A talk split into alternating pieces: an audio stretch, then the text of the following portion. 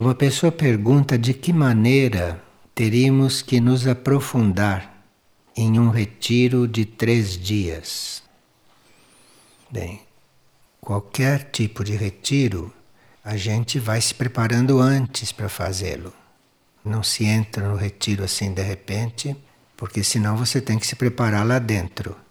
Você se prepara antes, você tem presente que você vai fazer um retiro, você vai se alinhando, se acalmando e quando entra em retiro já está mais ou menos alinhada.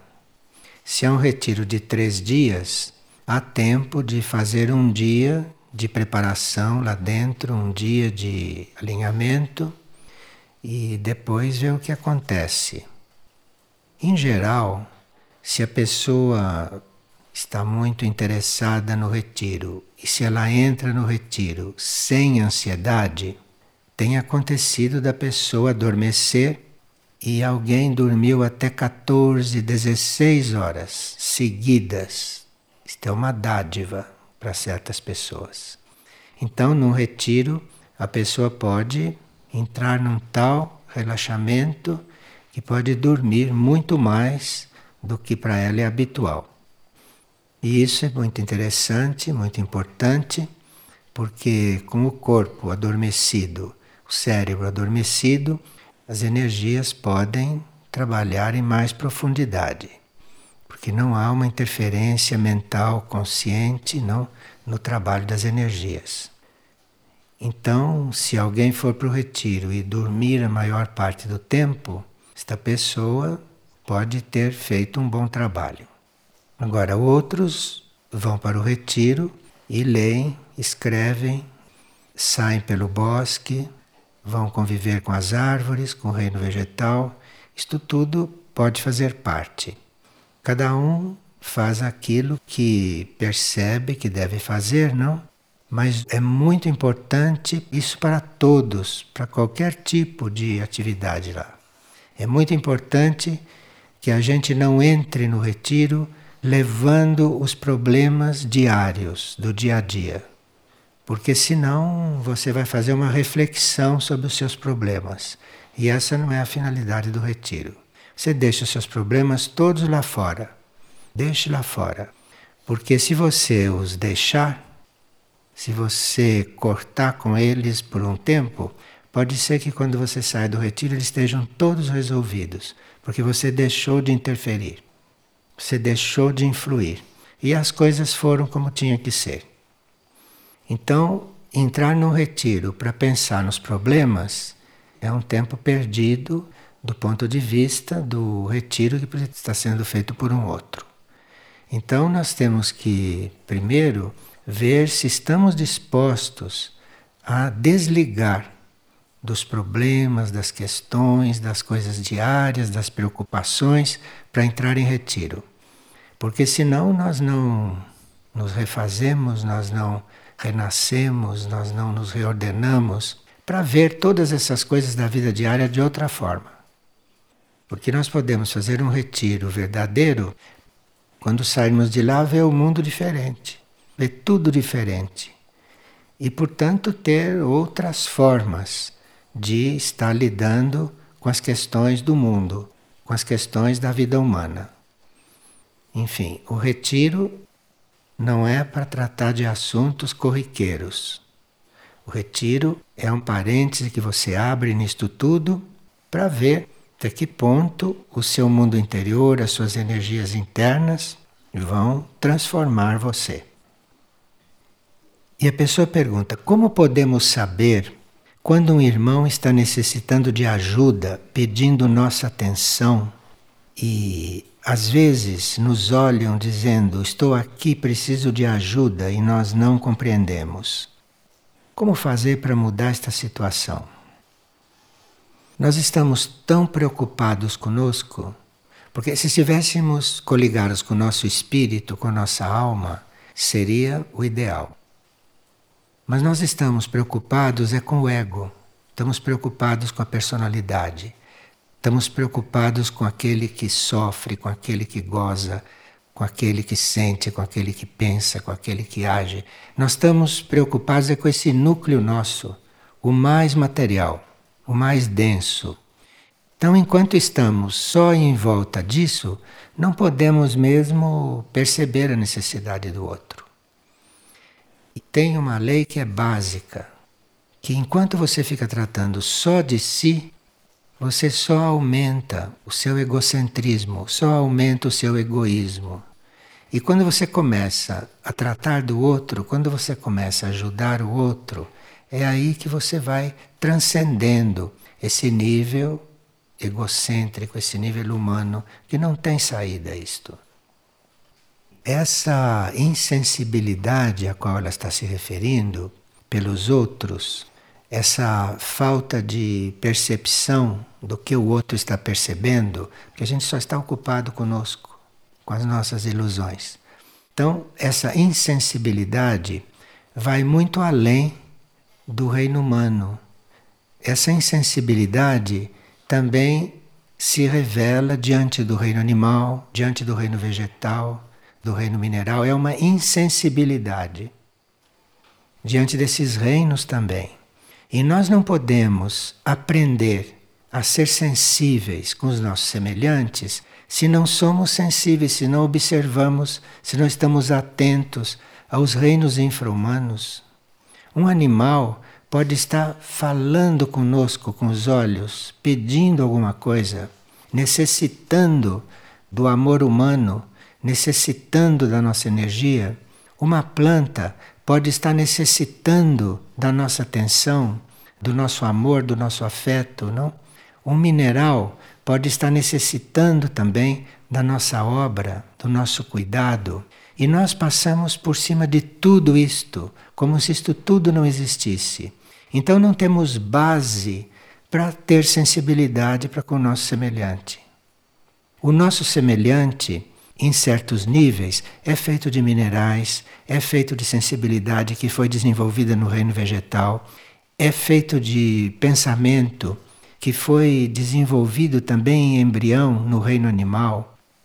Nós não podemos ser sensíveis a estas coisas se não cuidamos da base, se não cuidamos da fonte destas coisas, quer dizer, da fonte aqui na evolução deste planeta. Então, quem é indiferente aos animais, aos vegetais, aos minerais. Quem passa e não vê o que está acontecendo com eles, nem olha, nunca pode ter uma sensibilidade sadia para com o ser humano. Vai ficar envolvido, vai ficar penalizado. Bom, então esta sensibilidade começa pelo mais simples, não começa pelo mais complicado. O ser humano é o que há de mais complicado. Então você tem que começar pelo mais simples para depois, quando chega no ser humano, você já tem uma certa base. E aí não esquecer, não, que nós temos uma sensibilidade interna que vem do coração, que vem daqui de dentro, simbolicamente aqui de dentro do peito. Nós temos esta sensibilidade que vê tudo, aí percebe tudo. Quem tem isto desenvolvido no coração, tanto vê uma pedra, quanto vê uma flor, quanto vê um animal, quanto vê um ser humano, vê tudo isto. Não há preferência entre um e outro, porque tudo faz parte da mesma mente única. Tudo faz parte da mesma vida, que é uma vida única. Uma pessoa está perguntando qual é a arte de viver nestes momentos de transição da Terra? Bem, nós estamos muito habituados a usar a mente e a decidir as coisas com a mente. Então nós temos que fazer um trabalho de trazer a mente para o coração. Então, como nós estamos muito habituados a usar sempre a mente, você formula o que você precisar na mente, mas procura fazer um trabalho de descer com aquilo para o coração. Faça isso mesmo fisicamente. E depois, quando tiver trazido aquilo que a mente elucubrou para o coração, então você acolhe aquilo no coração, se põe a adorar esta área e pedir ajuda para que aquilo seja resolvido no coração. Então precisa treinar isto, porque a gente não está treinado nisto, não é? Ou a gente é muito intuitivo e já está agindo com o coração, ou se não tem uma intuição muito treinada, então precisa fazer esse trabalho. As coisas se resolvem no coração. Porque é o coração, é esta área cardíaca, que nesta etapa da nossa evolução é a sede física do eu superior. Aqui é a sede física dele. A sede física do eu superior não é a cabeça ainda. Nós ainda não subimos para a cabeça. Quando nós subirmos para a cabeça, aí sim, mas ali a sede vai ser a mônada. Mas isto não é o nosso grau. Então, a sede do eu superior é o coração. Então, tudo que a cabeça diz, traz para o coração. Coloca lá, pede luz e precisa treinar isto, porque a gente não está habituado. Precisa treinar, insistir e a energia vai ajudar muito. Quando levar as coisas para o coração, entrega realmente para esta área cardíaca porque isto é a sede da alma no corpo físico. Então, se leva as coisas para lá, a gente fica quieto ali, e quieto ali pode pedir ajuda interna ou de alguma hierarquia. Mas faça isso no coração, porque aí o contato com as hierarquias é mais viável nesta etapa. Contato com a hierarquia não se faz com a mente, se faz aqui, na sede da alma. Então, é trazer tudo para cá e saber ter paciência e fé, acolher as coisas aí, acolher os assuntos aí e estar sempre buscando aí. Agora, se vem uma ideia, se vem uma solução na mente, porque solução pode vir na mente. Você ainda não está treinado a agir por aqui. A diferença é a seguinte: na mente, nós agimos porque chegamos a uma certa conclusão. Nós agimos porque pensamos, elocubramos, arquitetamos, planejamos. Então somos muito acostumados a isso. Aqui não acontece nada disto. Aqui você pergunta e vem tudo sem você pensar. A arte de viver é esta. Por isso é que há tão poucos artistas na vida, porque todos insistem em ficar aqui. Então não são artistas na vida. Não sabem viver. Não compreendem a vida e quando as coisas começam a acontecer na vida que não diz respeito à expectativa deles, eles ficam infelizes. Tudo porque é aqui que elocubram. Então precisa aprender a trazer as coisas para cá e fazer esse exercício, fazer esse treinamento. Aquele ser que está lá dentro, que é o nosso ser interior, responde, ele está esperando por isso. Ele está aguardando por isso. Só que não pode impor, não pode nos obrigar, porque se nós não fazemos isso espontaneamente, é porque no fundo não queremos a verdade. Nós não queremos agir de verdade. Nós ainda queremos agir conforme a nossa mente, conforme as nossas superstições. Nós somos muito supersticiosos. Mesmo quem não acha que é supersticioso, é muito supersticioso. Agora, aqueles que são taxados de supersticiosos, nem sei o que são. Mas os normais são muito supersticiosos. Então, trata-se de fazer isto. Esta é a arte de viver hoje. Vão ser ajudados mesmo se fizerem isto, porque isto é o movimento de hoje. Estamos até um pouco atrasados nisto. Bem, Hoje, durante o trabalho de oração, muitos tiveram várias experiências e muitos se sentiram muito bem e alguns perceberam até imagens que a energia criou nesta sala. E as experiências foram muitas e muitos se harmonizaram nessas experiências e ficaram muito elevados com as coisas que perceberam, sentiram ou que alcançaram dentro de si. Porque houve um trabalho muito cardíaco nesta sessão de oração. As coisas foram muito no cardíaco. Tanto assim que foi curto. Vocês viram que em uma hora acabou. O que quer dizer isto? E se fez tudo. Quer dizer que foi aqui. Então foi muito da área cardíaca esse trabalho. Então mexeu profundamente com muitas pessoas. E houve tanta estimulação no centro cardíaco que algumas pessoas chegaram a sentir este movimento no próprio peito, sentiram mesmo no etérico. Tal foi o movimento cardíaco que houve. E alguns sentiram não só o seu próprio movimento cardíaco, mas no decorrer do trabalho começaram a se coligar com o movimento cardíaco de todos.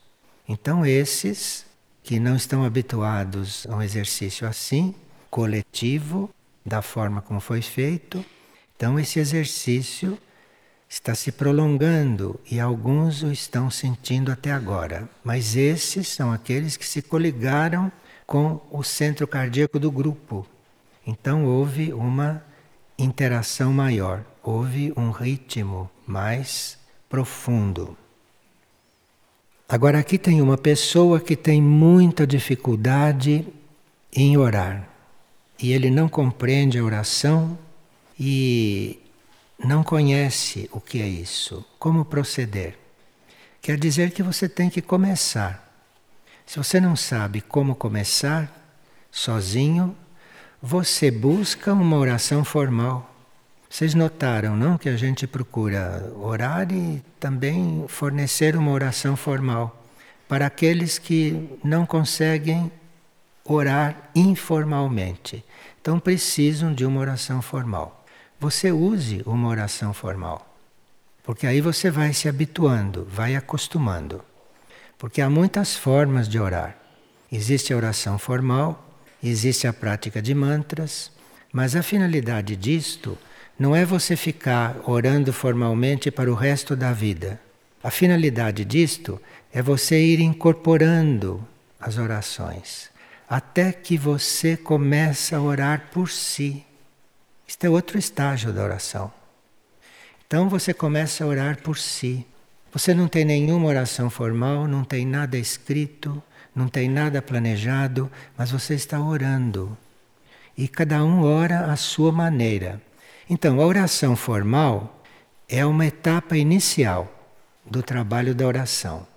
Quando nós realmente assumimos a oração, nós vamos percebendo que começamos a orar por nós mesmos. E aí teríamos que ser muito livres e permanecer nesse impulso de orar. Porque aí ele vai perceber como ele ora, por exemplo. Agora, quando ele começa a orar por si, quando ele começa a se transformar em oração, e quando a oração nele é um trabalho contínuo, aí a vida dele passa a ser uma oração. Isto é, não é que a pessoa passe a vida rezando. Não.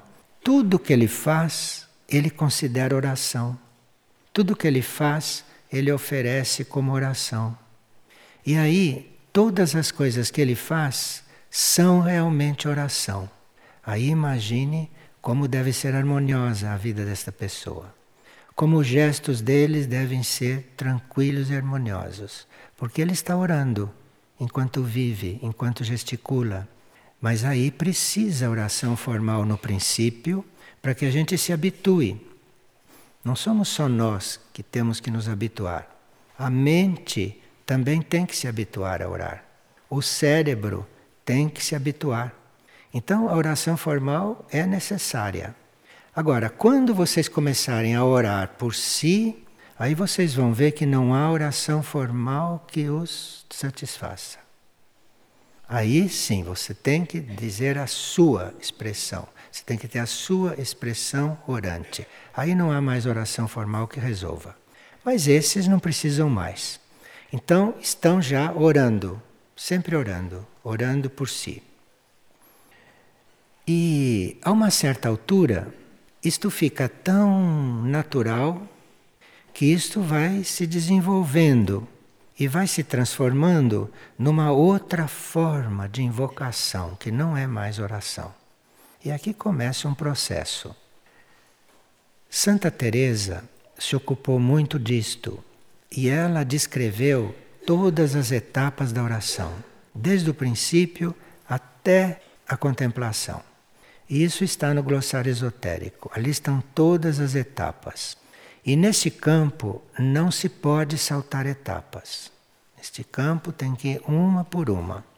Por isso que é muito importante nós sabermos eleger a nossa oração formal quando precisamos dela.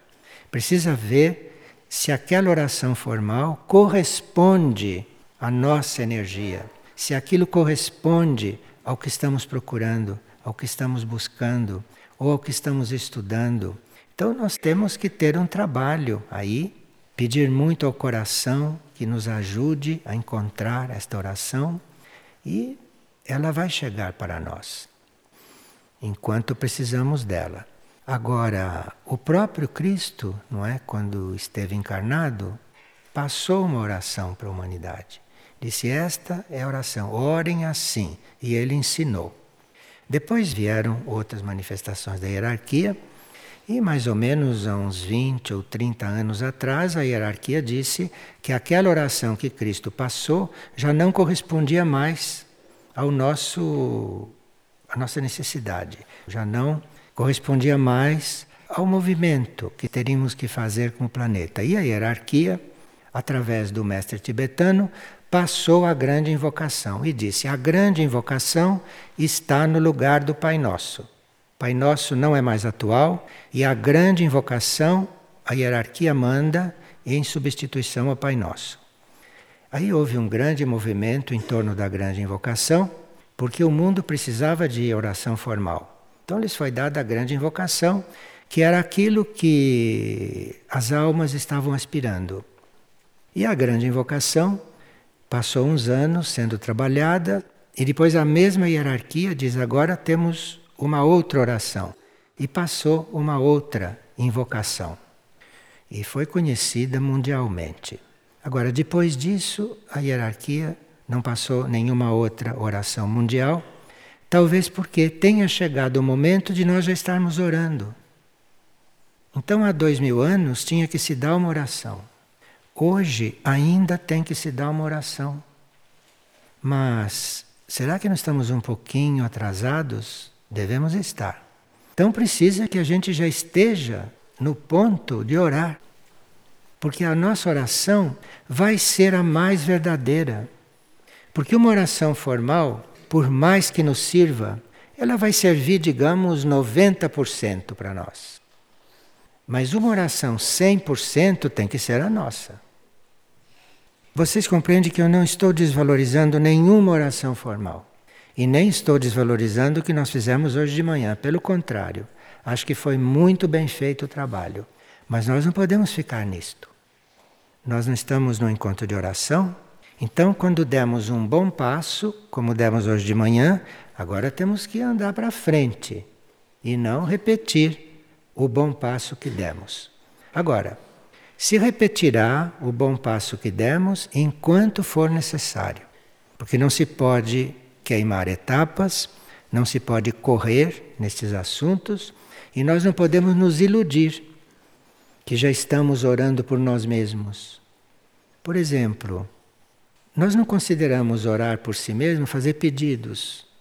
Fazer pedidos é o mesmo que lembrar a Deus o que ele tem que fazer. Isto é uma coisa que num certo grau de oração não se faz mais. Depende de em que grau em que a gente está. Então, se a gente tem fé, Se a gente tem um certo contato, não vamos pedir nada a Deus. Nós podemos nos colocar como colaboradores daquilo que está acontecendo, podemos nos ofertar para resolver os nossos próprios problemas, mas nós é que temos que resolver os nossos problemas. Não foi Deus que criou os nossos problemas. Deus nos criou com uma essência perfeita e íntegra. O que, é que nós fazemos dela? Então, são graus de trabalho, são níveis de trabalho, são etapas do trabalho. E acho que nós precisamos viver todas. Não é porque se está falando de oração própria que vocês vão abandonar aquilo que lhes ensinaram desde a infância, ou aquilo que está sendo proposto agora, ou a grande invocação. Não. Nós vamos usar aquilo que for a nossa necessidade. Porque na oração é preciso sinceridade. Sinceridade. Você não chega num certo grau de oração se você não passou pelos anteriores. Então, se muita gente não está habituada a orar, uma oração formal pode ajudá-lo. Enfim, se vocês quiserem olhar esse assunto melhor, vocês podem procurar em Santa Teresa no item oração, no glossário esotérico. Agora, aqui tem uma pergunta a respeito disso. A pessoa diz: Figueira está resgatando algo do catolicismo? Por que se fala tanto nos santos e se usa rosário no pescoço? O rosário é uma proteção? Veja, o que nós sabemos é que um mantra, um mantra, se for repetido dez vezes, ele faz um certo efeito. Se ele for repetido 50 vezes, ele faz um outro efeito. Então eu não sei se é rosário ou terço, eu não conheço isto. Eu estou falando é da repetição do mantra. Então, o mantra repetido dez vezes depois se, se dá um intervalo e se repete mais dez vezes, e mais dez vezes, e mais dez vezes, e mais dez vezes. Isto faz um efeito diferente de você dizer o mantra uma vez só. Ou você dizer o mantra de várias, em várias quantidades, dependendo da sua necessidade do momento. Isto que chamam de terço isso quer dizer que você repete o mesmo mantra 50 vezes. Está dentro da técnica da oração da repetição. Agora, entre cada dez vezes, pode-se ter um outro tipo de oração que complete aquilo que você está dizendo. No caso da oração que se repete dez vezes, no caso do mantra ser feminino, entre dez mantras femininos e outro dez mantras femininos, pode haver um mantra masculino. Compreende? Então, dez mantras femininos, um mantra masculino, dez mantras femininos, um mantra masculino. Isto não quer dizer que se deva rezar os mantras assim, não. Eu estou só dizendo que isto é uma forma de rezar o mantra. Então você pode fazer o mantra quantas vezes você perceber que deve fazer. Agora, se você fizer o mantra dez vezes e se ele for um mantra feminino, é bom você fazer um mantra masculino em seguida, antes de começar os outros dez mantras femininos. Isto para equilibrar a polaridade, para você não ficar orando só na energia feminina, compreende? Então você ora na energia feminina um certo número de vezes, ora na energia masculina, volta a orar na energia feminina e aí você faz um trabalho equilibrado. Na Igreja Católica havia antigamente seres que eram iniciados. Quando a Igreja Católica criou o terço, os iniciados que estavam lá dentro sabiam disto. Então não foi a Igreja Católica que criou o terço, vocês compreendem? ela chamou de terço. Mas isso tem vários nomes em todas as culturas religiosas antigas que faziam isto. Na Índia, na China, no Japão, no budismo, todos faziam isto. E a Igreja Católica colocou isto, escolheu como oração feminina ou como mantra feminino, um mantra que exaltasse a mãe de Jesus. Eles escolheram isto. Então, por isso, criaram ali um mantra feminino dedicado à mãe de Jesus. E colocaram o mantra masculino como eles acharam melhor. Mas isto não foi criado na Igreja Católica. Se alguém aqui está pronunciando dez vezes um mantra, depois um mantra masculino, ele não está fazendo catolicismo. Ele está fazendo uma coisa que a igreja também fez, só que com os mantras dela. E nós podemos fazer com os mantras que nos dizem respeito. Há mantras judeus, por exemplo, que servem para isto, há mantras budistas. Todas as religiões antigas tinham isto. Eu queria explicar que essas pessoas que estão andando com esses objetos no pescoço, elas estão fazendo isto. Eu não considero isto catolicismo. Isto para mim é uma forma de oração.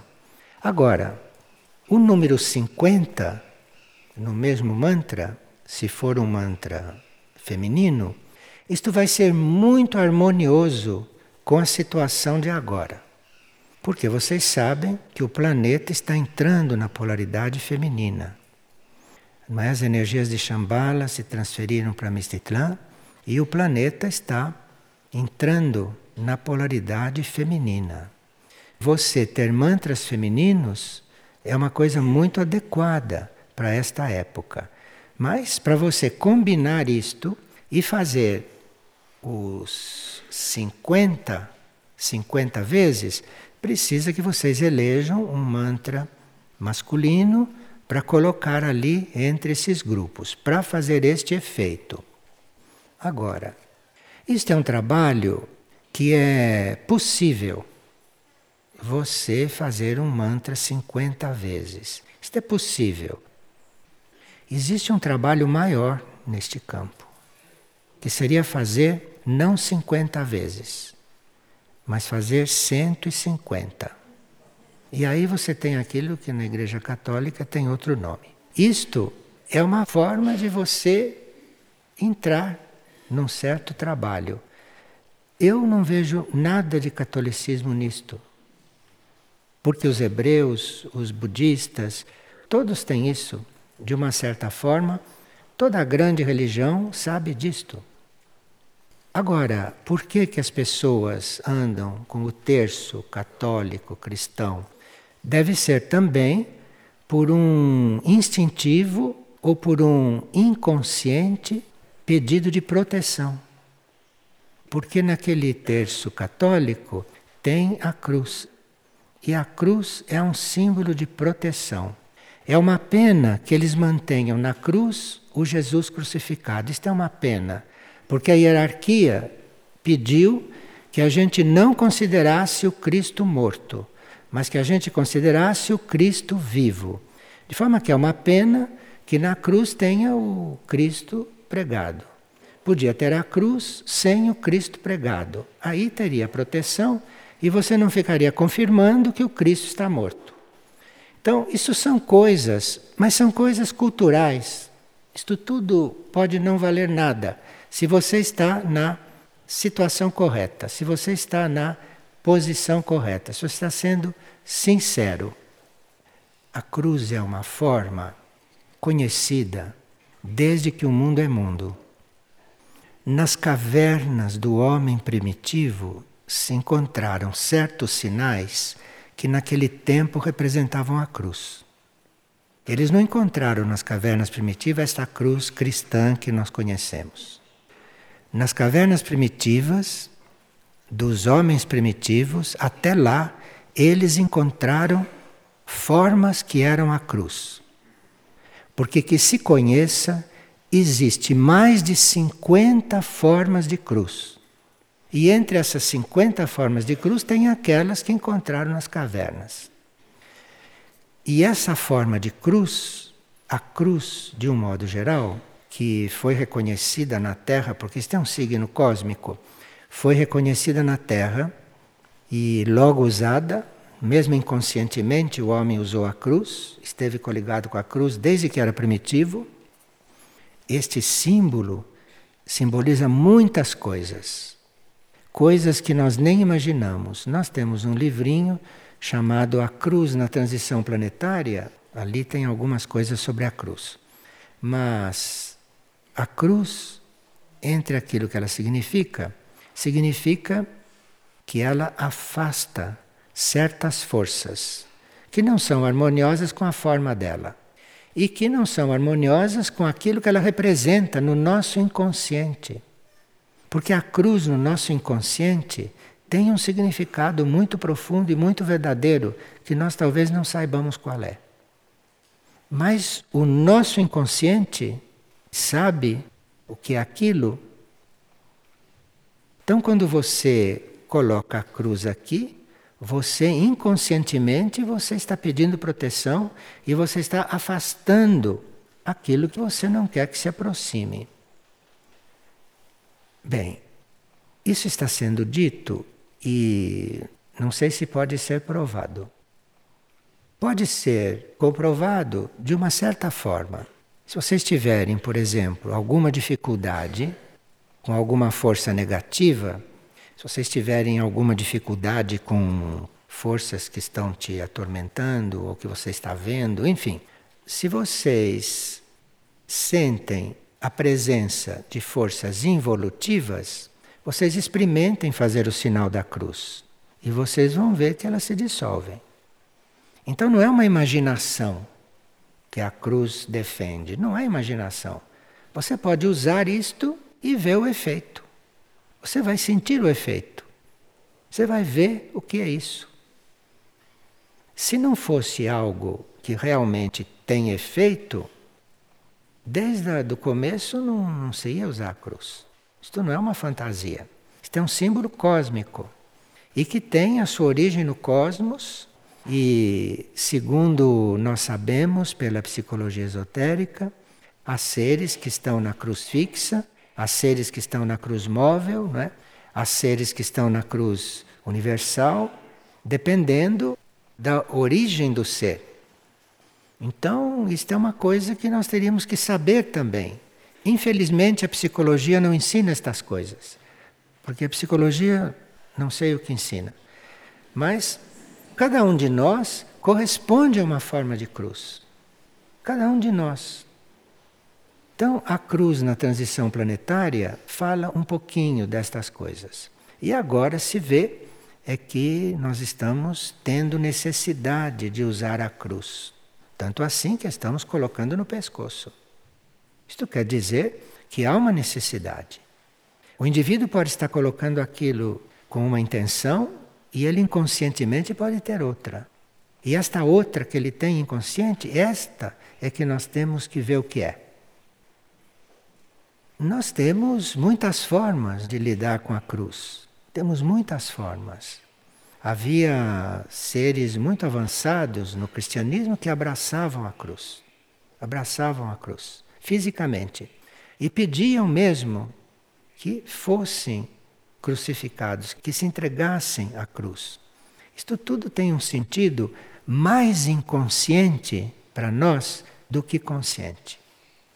Mas que é verdadeiro, é. E vocês podem experimentar, podem provar. Agora, se por exemplo, à noite, quando vocês estiverem adormecidos, quando o corpo estiver dormindo, então você começa a sonhar. E nos sonhos você pode ser atacado por estas forças, não é? Há momentos em que as pessoas têm pesadelos, as pessoas têm sonhos que elas não esperavam, têm sonhos difíceis. Aí vocês podem treinar a fazer o sinal da cruz com a mente. Porque aí vocês podem fazer o sinal da cruz dormindo. Isto faz um efeito enorme, vocês podem experimentar.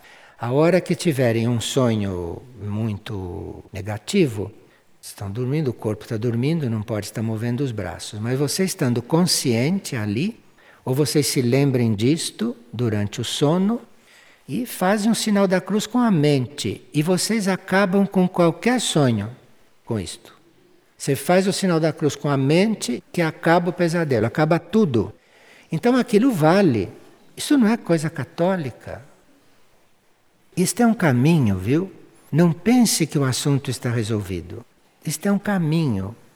E quanto mais vocês caminham, quanto mais vocês caminham buscando, quanto mais vocês caminham interessados em fazer um alinhamento com o mundo superior, com os planos superiores, quanto mais vocês procurem seu ser interior, a sua mônada ou Deus, não como tantos consideram, quanto mais você trabalha nisto, este assunto vai se desenvolvendo. E você vai começando a entrar nos mistérios da cruz. O que são os mistérios da cruz? É aquilo que nós não conhecemos dela ainda e que podemos conhecer, porque não existe nada trancado. Nós estamos aqui para aprender. Uma pessoa diz que às vezes percebe coisas do lado esquerdo da cabeça. Quer dizer, desce uma vibração do lado esquerdo da cabeça. E às vezes desce uma vibração do lado direito da cabeça. Quando ele faz alguma pergunta. Então nós podemos, por exemplo, estando despertos, não é? Estamos despertos, estamos acordados e perguntamos uma coisa. Devo fazer isto? Então, a maioria recebe uma confirmação como se uma energia descesse do lado direito da cabeça. Isto quer dizer sim. Ou se não é para fazer, desce do lado esquerdo. Isto, em geral, é assim. Funciona para quase todos. Mas para isso, precisa que você esteja já muito habituado a perguntar dentro, compreende? Se você já está habituado e se o seu interior já formou canal de comunicação com você, ele pode te dar um sinal energético deste jeito. Ele pode fazer descer uma onda do lado direito do teu corpo. E quando é um sim muito forte, vai da cabeça aos pés, isto. E quando é um não, vai da cabeça aos pés do lado esquerdo. Ai de quem desobedece este sinal nunca mais vai ter resposta. Ah, isto pode começar a qualquer momento, viu? Vocês não precisam ser ocultistas, não precisam ser práticos de oração, não. Isto pode acontecer a qualquer momento, porque isto é uma das formas que o eu superior usa para dizer sim ou não para nós. Usando o etérico. Ele usando o corpo etérico. E você sente então no etérico físico este movimento. Quer dizer, se você pergunta uma coisa, ou se você ora fazendo uma pergunta, e se desce esta energia do lado direito, ele está respondendo. Aí, obedeça. Senão, não vem mais. Quando uma pessoa pergunta muitas vezes e sente isto, ele sabe instintivamente que é assim. Não precisa que ninguém ensine. Uma vez eu senti isto há muitos anos e eu sabia que era assim. E sentia aqui também há muitos anos e eu sabia que era não. A gente sabe essas coisas. Mas para saber estas coisas sem que ninguém ensine, para saber estas coisas precisa que a gente se dedique que a gente viva essas coisas, que a gente esteja buscando. Afinal, o que, que nós estamos fazendo nesta terra? Não é se não é buscar, se não é fazer uma busca dessa. Qual é a outra coisa que tem para fazer aqui? Qual é a outra coisa que tem para fazer aqui?